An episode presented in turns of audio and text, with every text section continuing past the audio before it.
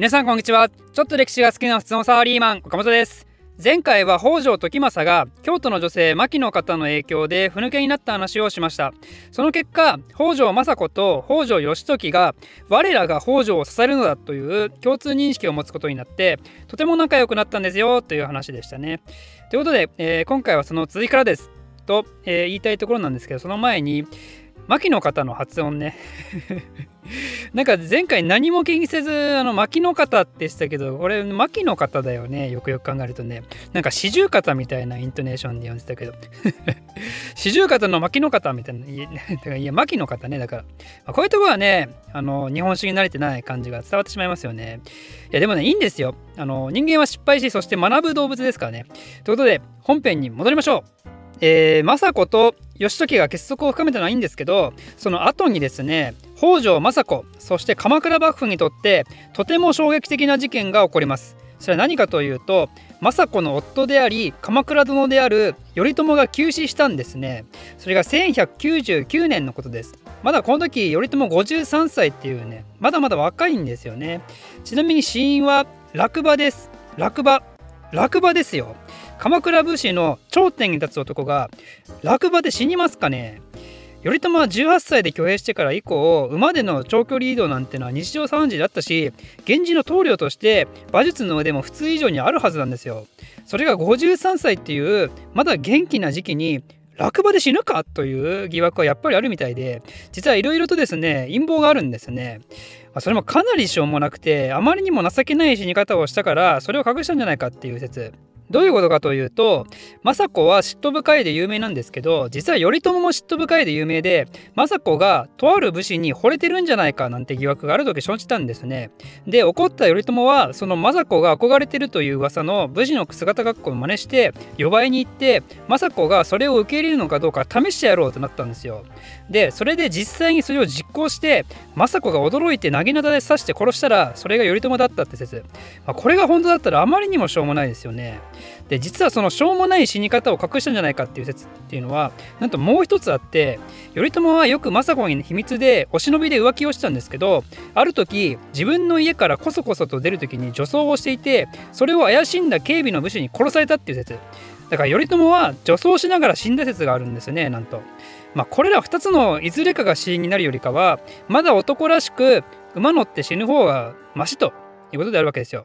ただその死因の真実はどうであれ頼朝がこの年に亡くなったっていう事実は変わりようがなくてそれはですねやはり鎌倉幕府にとってとてつもなく大きな変革をもたらすんですよ。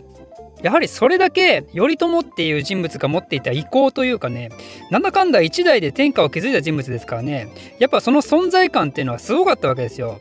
で肝心のその頼朝の後継者は誰になるかという話ですけどこれはですね以前の動画でちらっと出てきた頼家という人物が継ぐことになります。源頼家ね。正真正銘頼朝と政子の息子です。ただこの時の頼家ってまだ17歳で前任の頼朝は50代前半だからね油乗りまくってた頼朝並みの政権運営能力を持ち合わせるはずがないわけですよ。頼朝だってもちろん自己的に死んだわけなんでそれまでに反隠居生活をして後継者育成に力を入れてたわけでもないしね。ねだから政子は何を考えたのかというと頼家をある程度操り人形化して自分そして北条家の思うように鎌倉幕府を動かすことを考えていたわけですね。まあ、これは歴史上普通に起こる流れであるわけですよ。中国の皇帝だってね幼くして即位した場合は大体そのお母ちゃんと親戚が現れてね幼い皇帝を補助する名目で権力を牛耳ろうとするわけですね。だから北条政子は頼家を見つけてこういうわけですよ。頼家やお父ちゃんが死んじまって寂しいね。これからは母ちゃんと母ちゃんの家族たちと一緒に頑張っていこうね。そう言って頼家の手を握りしめるわけですよ。泣けちゃいますねこれは。これぞ家族愛家族の絆であると。でそれに対して頼家は何と答えたかというと嫌でござる。え えー、嫌でござるってね。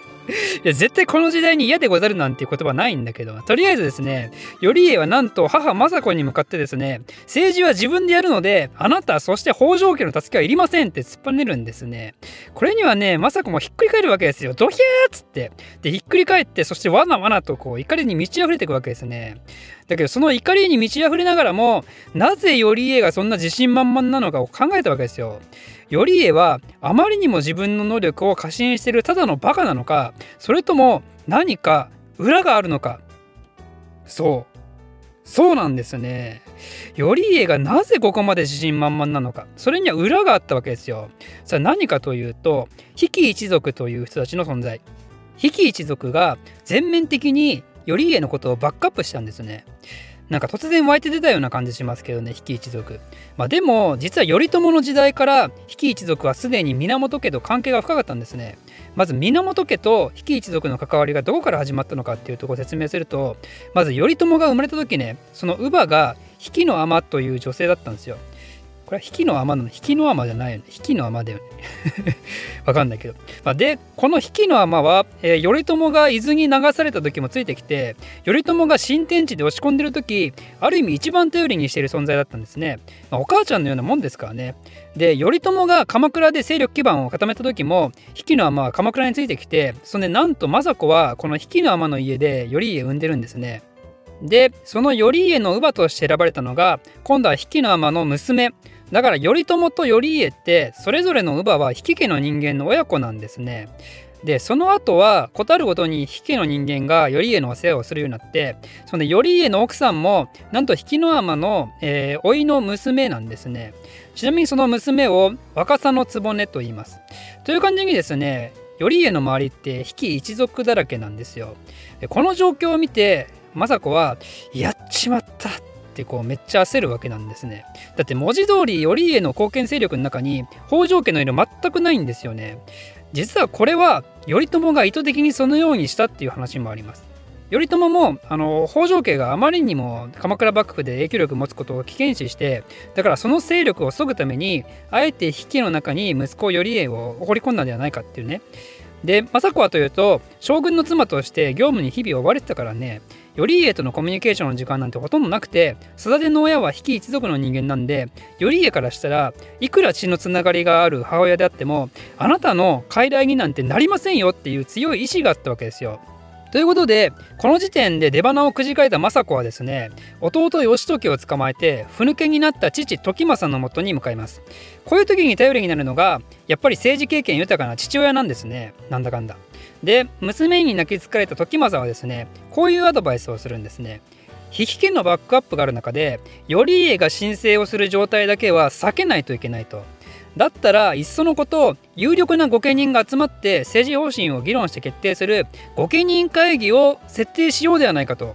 ただしそれだと頼家は OK とは言わないはずであるんで頼家を納得させるための材料としてその御家人会議のメンバーの中に比企一族もできる限り入れてやろうではないかと。そうすれば頼家も安心してこの御家人会議の発足を許可するであろうと。やっぱり鎌倉幕府を支える御家人たちも前も言ったように決して心から鎌倉幕府に従ってるわけではなくてある意味とても利己的な関係なんですよね。褒美をくれるなら協力してやる土地を安堵してくれるなら協力してやるそういった自分の土地にとてつもない執着を持つのが御家人なんである意味一癖も二癖もある御家人たちが快く鎌倉に従ってもらうためにもやっぱり頼家っていう若造じゃ不安ですからね。そういう観点からも御家人会議っていうのは有効的であると。こうして御家人会議は無事設定されることになってその御家人会議のメンバー数が13人であるわけですよ。つまりこれがあの大河ドラマの「鎌倉殿の13人」を意味するわけですね。